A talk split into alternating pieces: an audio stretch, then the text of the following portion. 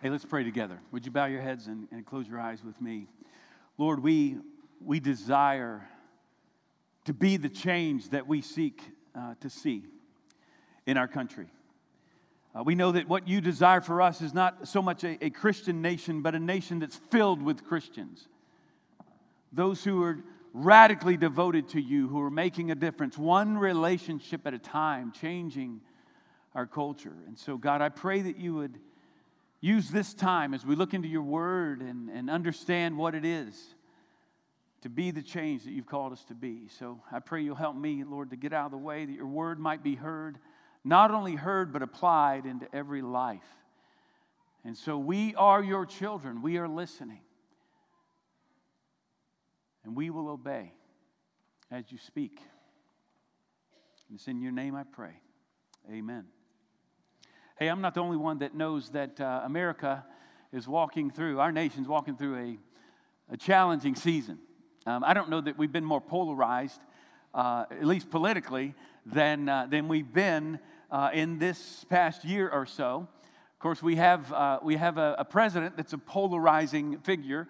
Uh, which, which can create quite the divide. This is not something that's brand new. I know it's been going on for some time, but if you're like me, you feel like we're kind of walking through a storm.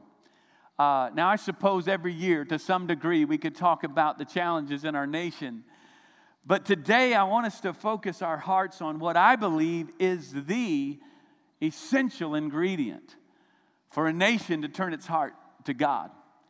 And it happens that by His providence, we find ourselves uh, at the fifth command of the ten. And I want you to go ahead and grab your Bible want you to turn to Exodus chapter 20. Uh, we, we have seen in recent days, while you're turning there, I just want to say that I've seen a lot of Christians in recent days, we've seen Christian leaders even enter into a kind of Christian nationalism that is neither biblical, and I could argue, nor American. And at best, it's a syncretism of faith and politics. At worst, it's nationalistic idolatry to believe that it's going to be politics or a political leader that's ultimately going to bring the needed change in our culture. You know you've entered into, you've slipped to, and by the way, this is a very insidious thing. I just want to challenge us for a moment before we get to the text here, but it's a very sneaky thing, as idolatry is. None of us would claim, yes, I'm an idolater. But you know you've slipped into it if you think that the agent of change that God's going to use is the government and not the church. When you've come to believe that a political leader or party is going to bring about the social change necessary in a country apart from or, or more than the church, can I get a little more personal?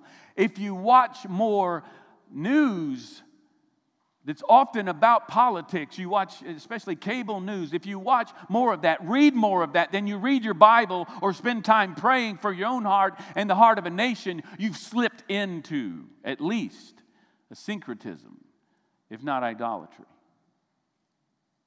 I've seen people who are more passionate about a political position and defending their partisan side, if you will, than they are passionate about defending the gospel and advancing the cause of Christ. That's a problem in our nation.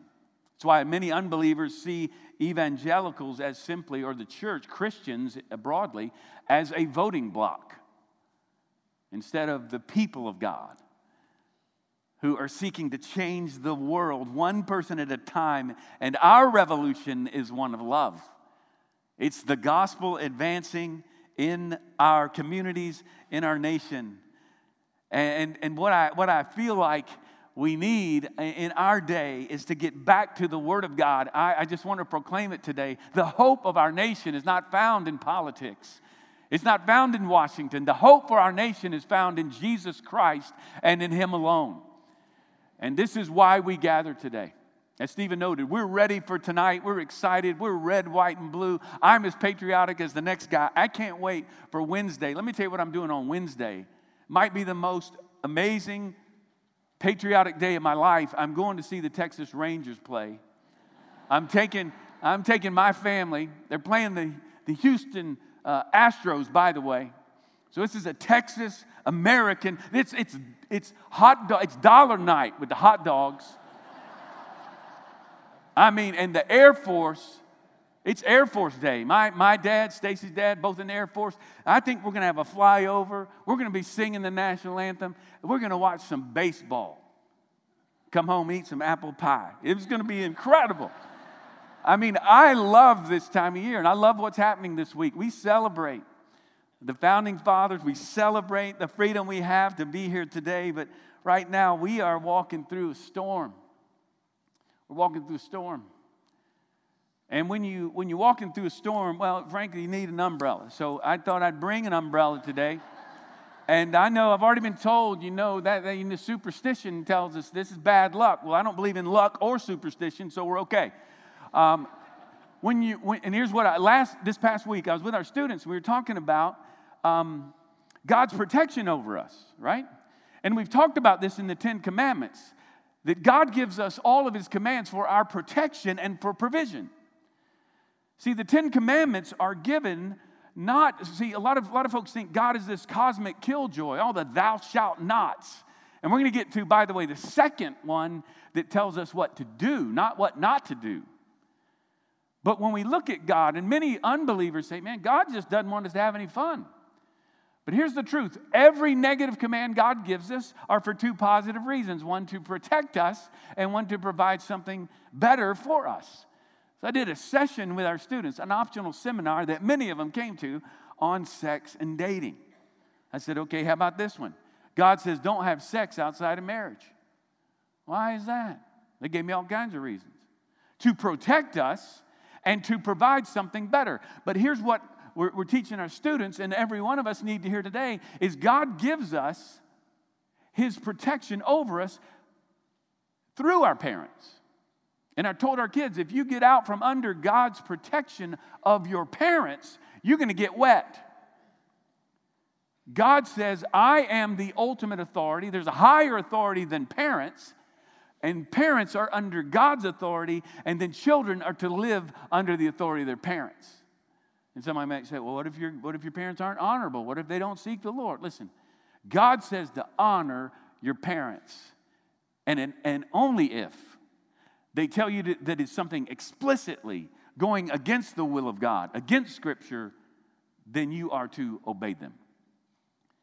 And so today I want to talk about this authority that God's given us because it's so important, and I believe it is. We seek revival in the land, it's going to start in the home. Because even before government, how about this? Before the church was the home. And God tells us in the fifth commandment that we're to honor our father and our mother, making y'all nervous, so I'll put this down over here. Um, and now you can see me. Uh, America is going through a storm right now. And the only way that we're going to see God bless America as we sing about that or pray towards that this week is if we will recognize that God has promised only to bless a nation that recognizes his authority and will come under that authority. And so we can we can talk about him blessing our nation all day long, but until we as his people turn and find ourselves under the authority of his word, uh, we're not going to see God bless our nation. But we've noted that his commands are for our good. Now, the, fourth, uh, the, the first four commandments have to do with our relationship with God. We've talked about that. Maybe you know that. The latter six have to do with our relationships with one another. And this one is the hinge point. And there's a reason for this. And again, it's the one commandment where he says actually to do something. Now, the, the, the, previous one, if you're here last week or if you know the fourth commandment, it's what? Anybody remember that one? It's to keep the Sabbath holy. Now, think about this. Those two are, are, are inextricably linked together. Look at this. Right in the middle of the Ten Commandments keep the Sabbath holy, honor your father and your mother. And parents, I, I just want to say this for all of you who are here, who bring your kids on a regular basis to church, and, and you don't allow them, sorry, kids, to decide whether you're going to go to church or not, I honor you. We praise God for you. Parents, as we're going to see today, need to take their parental role. Kids don't need more, more peers, they have peers. They need parents. And parents guide their children to worship God. It's not a decision that's made by the children. And we need more. I'm seeing this, is why I'm addressing this. We, we see, you know, well, my kids don't really like, you know, no, they don't get up that early. Are you kidding me? You're the parent. Be the parent. And so here's what it says Exodus 20, chapter 12. Let's all say this together Honor your father and your mother, that your days may be long in the land that the Lord your God is giving you. Now, this is where all of life and relationships begin. Again, notice before government, even before the church, we have the home. There's no more practical command uh, that we could look at and, and, and preach on to, than this one today. This singular command. Imagine that. This singular command would bring transformative change into our culture and into our country. One nation under God only happens if we have one family under God. If the family is under God, then, then, the, then the whole nation will turn. And watch this God's authority is first experienced under the, again, the authority of the parents. And so I, I want us to, to talk about this. The Bible tells us that we're not to be anxious about anything, but in everything we come with prayer and supplication, with thanksgiving to God. And the peace of God that surpasses our understanding will guard our hearts, what we feel, will guard our minds, what we think. And when we come to the Lord, but many of us are anxious about our country. And many of us are anxious when we watch the news. And again, I'd, I'd, say spend more time praying, spend more time in the Word than you do watching cable news about politics. It'll make you crazy. Because you know this, it's designed to polarize. They get the craziest Christian they can find, and then they get uh, the, the craziest politicians and they just go at it because we're intrigued by that. But if you're not careful, we start to wonder is God really in control? And this is why I think some Christian leaders are misled to say if we can just, just take over, all right, co opt with the government, then we might just advance the gospel. Can you imagine Paul wringing his hands saying, Man, if we just had the right emperor on the throne in Rome, we just might be able to accomplish the Great Commission. No way. In fact, he was, he was in a, an oppressive situation. You know this, that there was a day when Jesus is Lord was a political statement. You're saying, not the emperor. Christ is Lord of my life. And it led to capital punishment under Roman rule. Our brothers and sisters, our ancient brothers and sisters, stood up against oppressive government. Now, some people, I'm hearing even in our day, saying that, well, we, we have an oppressive government. We have, a, we have a totalitarian kind of a leader. Listen, he's just the president. What I mean is, the president of the United States, praise God, has about one tenth of the power of a totalitarian, authoritarian uh, dictator. And so we, we, we don't have that kind of government. There's no way that that's going to happen. Praise God for the founders of our nation, the founding fathers, who were able to craft, to hammer out a constitution that said there's a separation of church and state. And we can, we can live in this country and be free, one nation under God, as we all worship Him. But look at what it says in Psalm 33, verse 12 Blessed is the nation whose God is the Lord, the people whom He has chosen as His heritage. Proverbs 8, 15, it says this Through Him the king rules, and leaders bring forth laws. He is sovereign over the nations. The world's rulers are pawns regarding the hand of God. Psalm 22, verse 28 says, The kingdom belongs to the Lord and he rules the nations. You see, we have we've fallen. We know that sin has impacted all countries and all people across the globe. And God is restoring what was lost in Eden. And he's going to do it through the family. So again, he says to us, honor your father and your mother that your days may be long in the land that the Lord your God is giving you. Again, the second commandment telling us something to do. Worship begins in the home. Notice that it says, uh, honor your father and your mother. Uh, noting both of them. It doesn't say honor your father and mother. In fact, in Leviticus 19, verse 3, it has the mother first. Honor your mother and your father. It's saying both are to be honored. Notice too, it doesn't say uh, love your father and your mother. Now, we'll talk about that a bit. I think to, to love them is to honor them, but he doesn't say love them. He says honor them. He doesn't say be nice to them. It doesn't even say primarily care for them. It says, it could, because here's the case listen, this is, not a, this is not an emotional decision. When I talk about parents, and I know today this can get tender for some of us, because some of us have had, not had loving parents, or maybe we're estranged from our parents, or maybe there are real challenges and conflict in your home right now. It doesn't say that you simply get along with your parents. This is not an emotional decision. This is a choice of the will that makes all the difference. The word honor, kabed, in the Hebrew, it means weight. It means that this is a weight. They, your parents bring, have weight. There, there's density here. This is significant. This word is often used when we talk about the glory of God. Doxa in the Greek, glory. Kabed means weight. We're to honor them as a weighty presence. And yes, honoring them means that we love them. And so here's what I want to do I want to talk about what it is to honor your father and your mother, and I want to define it at different phases of life so it'll hit all of us, okay? So we can all apply this passage or this commandment to our lives. I love this. First of all, we honor our parents by obeying them. Okay, so I want to talk about children, I want to talk about young adults, and I want to talk about then as adults. And we're going to walk through this, and each of us can find ourselves here. Children, how do you honor your parents? You obey them.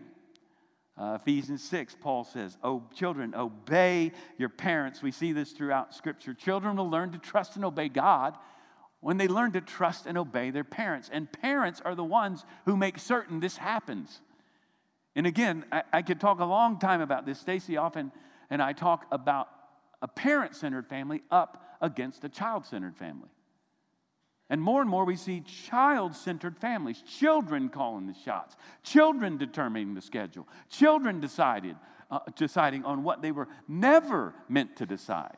They're not in position to do so, they're not warranted to do so, and not given a command by God to do so.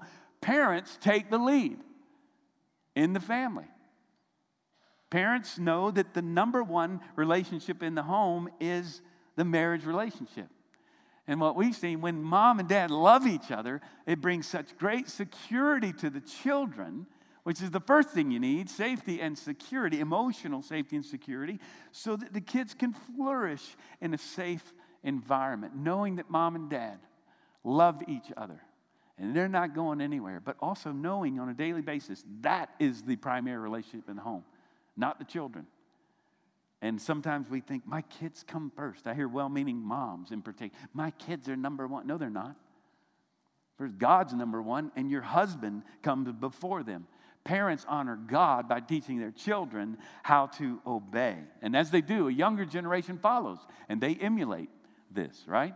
So, children, obey your parents. Secondly, I want to talk to young adults for a minute. You honor your parents by leaving them, right? If you have not yet done that, or parents, you know this, if your kids aren't gone when it's time to go, you have not parented well. Now, I get it. I, I understand there's seasons where kids come back into the home or they need some help there for a moment. Or, yeah, I understand that. But it's interesting, I, you know, a lot of, there's much being said about this, you know, millennials. Um, now, of course, we're on to Gen Z. I mean, that's who I was with at camp this summer, I mean, this week.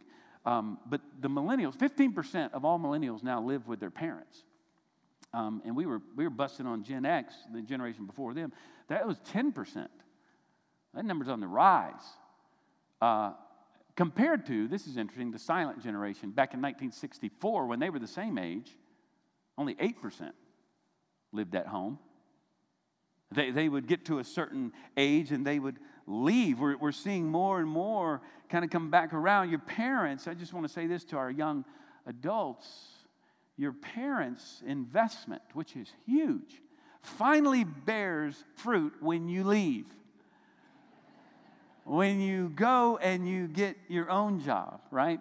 The breakdown is often, though, I would say, uh, uh, uh, on, the, on the parents. Because here, here's the thing parents, listen, self confidence, self esteem. You know, there's, there's been a real season of building self esteem into our children and self confidence. That doesn't come simply because you're telling them how awesome they are. Well, everybody gets a trophy. I mean, that's, that's not how, that's, you, they, they build self confidence. Yes, affirmation and encouragement is critical coming from parents into the lives of children. But they build responsibility by becoming responsible. When a child says, I can do that, because they were given a task, they were given responsibility, and self confidence grows, and young adults are born. Don't make your parents, listen, do all the heavy lifting, young adults. Work hard. If you're in college, study. If you're in school, study hard. Get a job. Leave. Right? And, and, and you can continue this great relationship with your parents.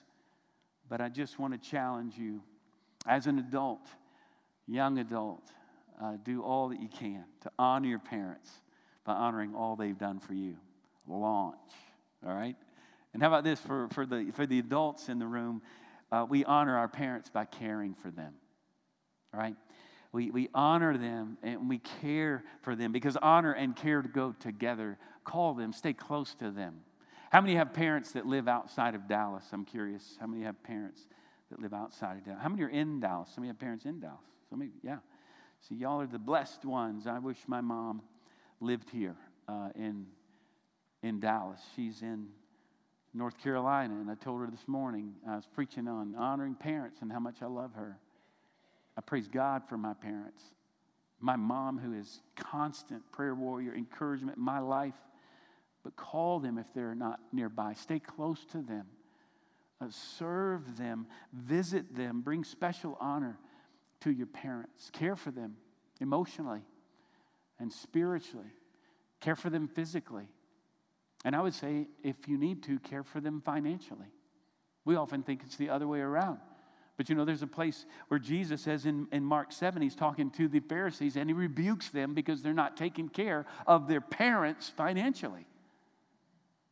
There's a, there's a time when we need to provide, perhaps even for our aging parents. Let us care for our parents. Many have noted that the American culture could learn a lot from other cultures around the world, honoring those who were older. And by the way, this is the longest season of your life, this adult period where you're loving and caring for and honoring your parents. And then finally, we honor our parents by forgiving them. None of us are perfect parents, and none of us have had perfect parents. And again, this can be a rather tender moment. What I've learned with many who are estranged from their parents, uh, there's often a need for forgiveness. Some of you, maybe your parents aren't alive anymore. Maybe you've been hurt deeply. In fact, I'd argue there's no deeper wound than a parent wound.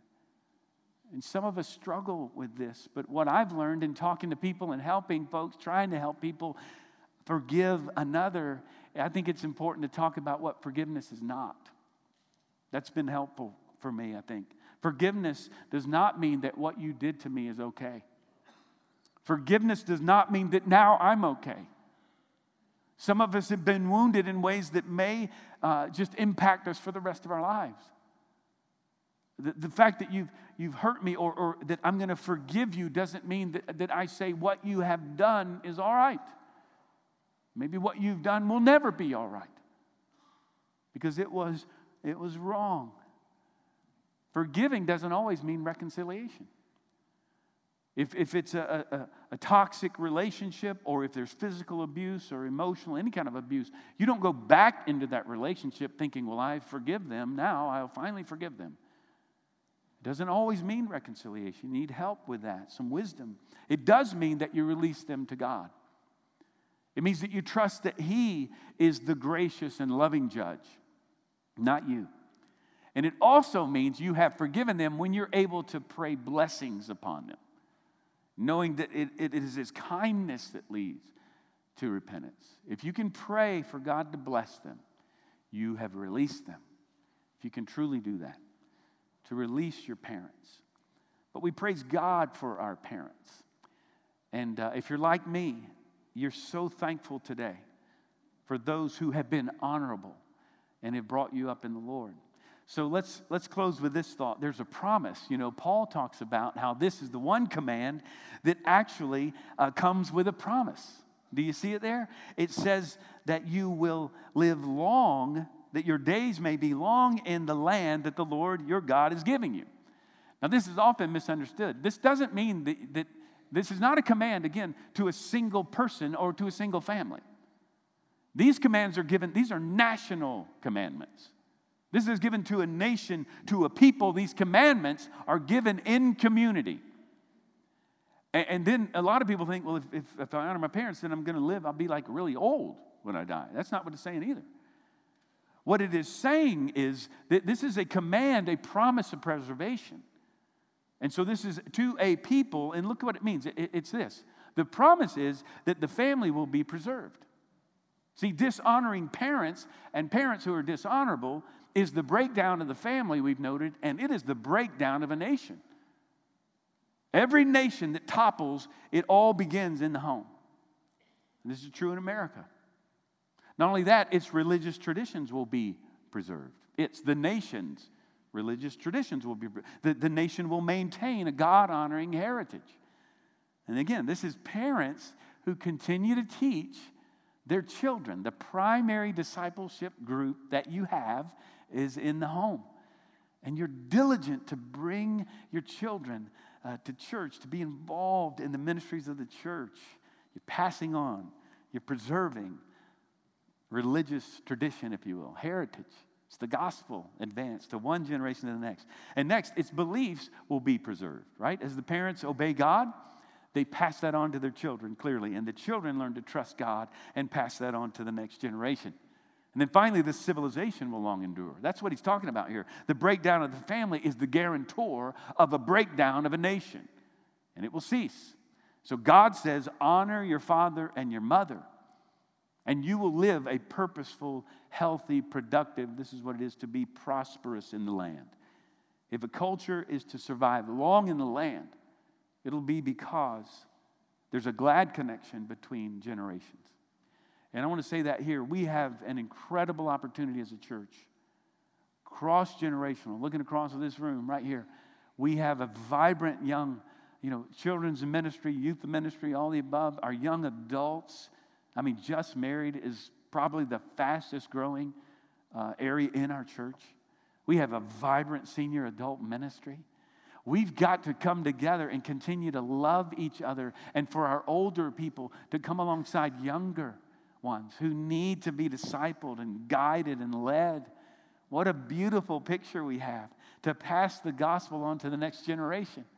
And what a glad connection we have in our church family. If you're not a member, you need to know that. It's an incredible thing and rather unique, uh, even here in Dallas. So, all of this starts in the home. And it means that we honor one another. The younger here, even in the church, we honor the older the elder, we honor their wisdom, we listen well. But it also means that older ones of us are constantly investing, able to change, able to move to reach the next generation, empowering young leaders to rise up and take on leadership roles within the church. So, honor your father and your mother first by obeying them, by leaving them, by caring for them, and by forgiving them. And as we land, let's consider the fact that none of us have, have done this perfectly. In fact, I, I'm certain that all the way down the line, I have failed at every point. But I'm grateful today that Jesus did not. You think about Christ, you know, there was a time when he, he, he, he couldn't be found by his parents. You remember he was a child in his childhood stage of life, they came after him and said, What are you doing? He said, I'm about my father's business. They said, Come with us. We've been looking for you for a couple of days. Get over here. And he said, Yes, ma'am, to his mom. And he followed, he obeyed his parents. And we know that would be the case for him. As a young adult, he left his parents he entered into what God had called him to do. And then, even as an adult, while he's dying on the cross, he's taking care of his mom. Think about that. John, this is your mom, mom, your son. Implying, because in that culture it was known, He is now taking care of you as a son would do. He's caring for his mom, even in his final days. And then, of course, he's the one who makes forgiveness possible. He's the one who tells us to forgive as he has forgiven us. That we would forgive. And maybe today, in the midst of all that's been said, maybe today is a day for you to release your parents, or maybe to forgive someone else. That you need to forgive and you need to move on, knowing that Christ has forgiven you. But of course, none of this can happen until you enter into that relationship with Him. And so I want to challenge you to enter into the one family that has a perfect Father, the one family that, that, that has God the Father right at the center, guiding and leading and loving us to become all that we've been created to be. I love what Jesus says, John 17 33. You can see it there. It says, I in them and you in me that they may become perfectly one, so that the world may know that you sent me and loved them even as you have loved me. He's saying what happens here, Father, just as God, the Father, the Son, and the Holy Spirit have this Trinitarian uh, loving relationship, this Trinitarian dance, He invites us into that, that we be at home in Him, and that our hearts that are restless would find rest in Him. And so I'm encouraging you today to come home. Come home. You know, the beauty of the week is that we all, as Americans, get to celebrate that America is our home. It's the land of the free, it's the home of the brave. And we praise God for all that He's done. But I want to encourage you, friend, if you've never received Christ, John chapter 1, verse 12, it says this But to all who did receive Him, all who have, who have believed in his name, he gave them the right to become children of God, who were born not of blood, nor of the will of the flesh, nor of the will of man, but of God. You see, once you receive Christ, he comes into your heart, and I'm challenging you today to come home. Come home under the loving protection of God. Because here's the thing if you've never received Christ, then you're not forgiven you have not yet entered into that relationship with Him. You don't have protection from death and hell and the punishment that comes to those who reject Christ. But under His protection, He provides to you the life that He created you to live. And so I want us to just close our time in prayer. And I want to just uh, ask you to close your eyes, bow your heads with me. And I want us to, to consider, I want you to consider what God has said to you today. What is He, what is he saying to you? And how will you obey? What will you do as a result of this message? Perhaps for you, it is to obey your parents. Perhaps it, it, it is to, to leave, to, to continue to press forward into school or into work and to honor them by doing what they've sought to do all along, and that is to release you into the world.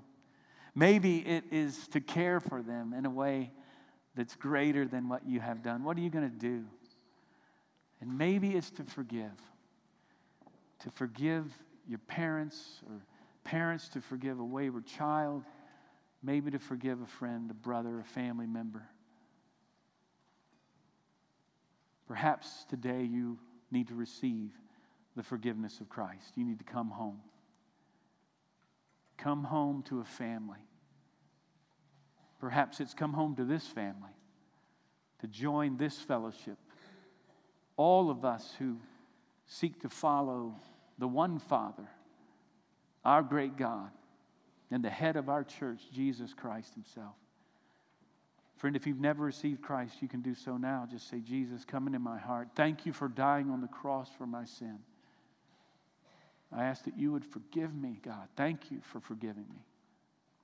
I give you my life in response so that I might worship you with my life. So, Lord, be our focus, be our vision for life, that we be the people you've called us to be. And we pray it all in Jesus' name. Amen.